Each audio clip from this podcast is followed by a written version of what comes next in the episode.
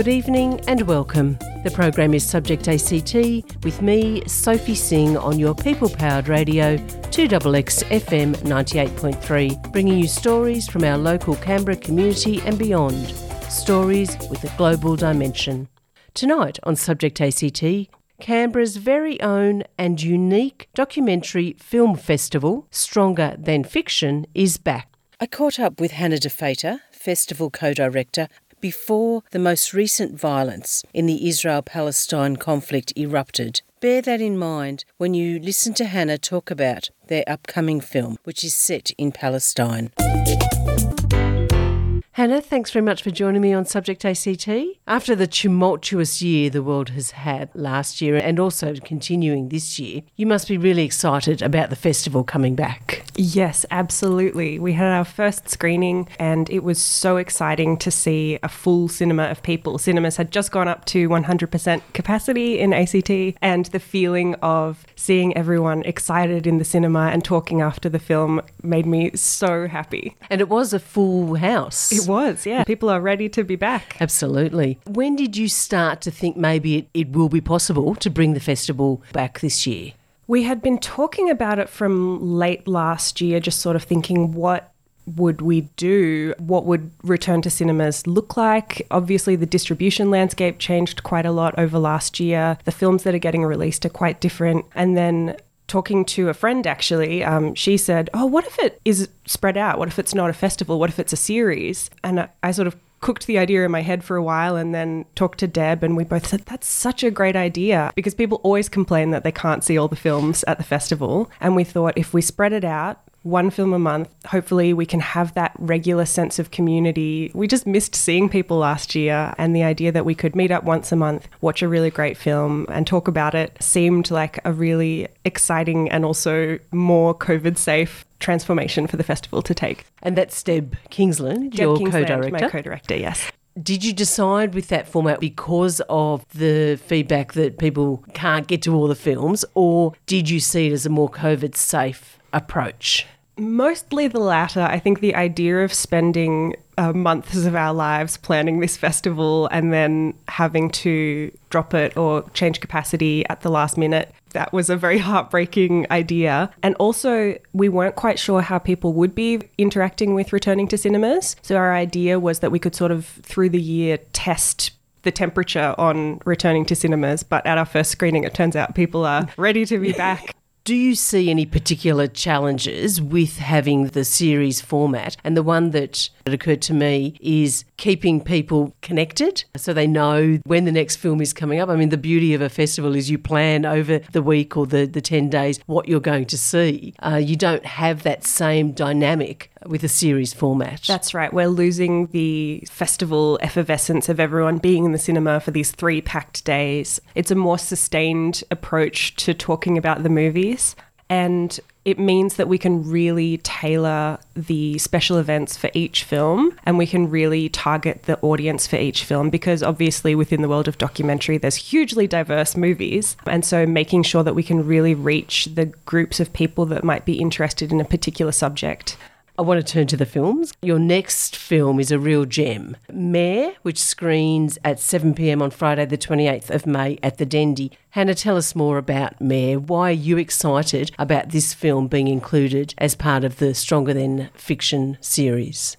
Well, for anyone that has heard me rave about a Stronger Than Fiction movie before, I think it's no secret that one of my very favourite documentary themes is a character who is working really hard to do a good job despite all odds. And the main character of Mayor, uh, Musa Hadid, who's the mayor of Ramallah in Palestine, is exactly that character. Before I saw the film, if someone had told me, try to imagine like Leslie Knope of Parks and Recreation, but in Palestine, I would have found it impossible to imagine. But this character, Musa Hadid, he's got this dry sense of humor. He's an eternal optimist and he is endlessly hardworking to try to make public life better for the citizens of Ramallah. He cares about the arts and culture of the city. He cares about the Christmas parade. He wants to make sure that uh, the city branding is something that everyone can understand and not just a jargony marketing slogan. He's a very hands on public servant, but then he's also working in this impossible situation.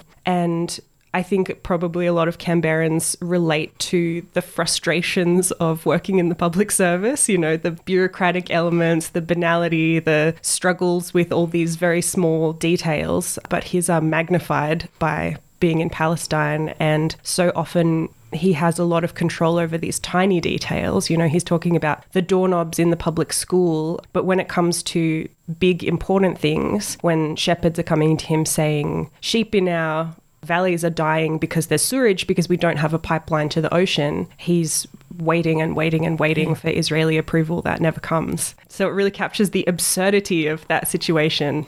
It gives us a slice of life which has the trappings of normality in a city where we get so little insight. And what we do see is conflict on a very major scale. So I think being placed into a scenario where there are relatable things, I think is, is quite fascinating. Absolutely. The director, David Osit, talks a lot about how important it was to him to just show regular life in Palestine and to show a slice of life that people maybe don't imagine. And this lens of local governance, I think, is such a smart one to get into that slice of life. But then, of course, there's this real balance in the film because as they were shooting the film, Trump announced their embassy move and there was an outburst of chaos in Ramallah. And so there is these very tense moments in the film, but they're balanced so beautifully with this sort of gentle, ironic, daily life. And I think that picture is a really yeah. unique one. I haven't seen a film yeah. Set in Palestine that is like this ever before. Yes, it sounds really striking that juxtaposition. Absolutely. Uh, and, and, then it's so well crafted. There's this beautiful classical score. It sort of opens like a Christmas movie. You watch it and you're like, is this Home Alone? It's truly a film like nothing I've seen before. Oh, I'm looking forward to seeing it. The passion and the excitement is so evident in your voice, Hannah, which I think is infectious. Have you already selected the other films for the remainder of the year? We have a very strong shortlist. But part of the idea of the series format was that we could also stay really flexible with our programming choices, sort of see where people are at in terms of obviously last year was a hard year. Some audience members seem really keen for some of the more striking, more challenging material that we program. And some people seem like they are more interested in watching something a bit warmer and softer. So we're definitely also talking to our audience and seeing where they're at. So we have a short list of really exciting films, but I'm not sure in what order we'll be booking them in. And of course, we're keeping very aware of new films that might come out through the year because the other exciting thing about the series format is we can program stuff that's really fresh. It means you have to be very responsive in your approach, which would be an interesting experience because I imagine with a festival you do a huge amount of upfront work and then there's a huge exhalation as they all come to screen. But with the series, you're having to maintain that alertness, if you like, throughout. Absolutely. And it's interesting having that responsiveness built in, you know, for the condensed festival we're looking at the films trying to pick our favorites and also trying to pick a range of films that might appeal to different people uh, in different places. But with this one each film is sort of standing on its own. So we're sort of thinking about what a good sequence to put those films in would be. and I won't ask for any sneak peeks because I'm actually excited about the anticipation of seeing what comes next. Oh, I'm glad you like that. I liked the idea of sort of revealing what the next film would be at each screening, like the suspense of oh, what will it be next. But quite a few people have been like, what's the program? What's coming up? this is one of the things that we're working out with this new format is how much we let people see yeah. into the future yeah. and how much we sort of focus on one film and then get to reveal the next one. And it goes back to a point we were talking about earlier, and that is how to best keep people connected. And if they know, perhaps then it's on their radar already. There's a balance, isn't there? We'll be testing it through the year. yes. But there are a couple of films on topics that I'm just really excited to talk about. Having the staggered screenings meant that you weren't looking for a particular theme or a particular look or feel. It's really each film on its own, but also presumably how they fit as a sequence, even if it is stretched out. Yeah, absolutely. It happens every year because we never are looking for themes. We're just looking for the very best documentaries and documentaries that we think Canberran audiences will be excited to talk about. But always themes emerge. In 2019, we had this really strong batch of environmental films and a really strong batch of films about strong women in different situations. This year, our first two films have had these amazing male protagonists. And Deb and I looked at each other and we were like, oh, that's interesting that both these films have these central men who are really sensitive and gentle and emotionally literate. Like the worlds couldn't be more different. The Mole Agent, this Chilean film, was about Sergio, an 83 year old, going undercover in a nursing home to look into whether there was any abuse or neglect happening. And it, this is a film about a public servant in Palestine. So, very different worlds. Yeah. But the humor and the resilience and the emotional literacy of these characters is really interesting. It's easy to understand, I guess, in our current climate, why we were motivated by those films. And so very human. Very human. Yeah. yeah.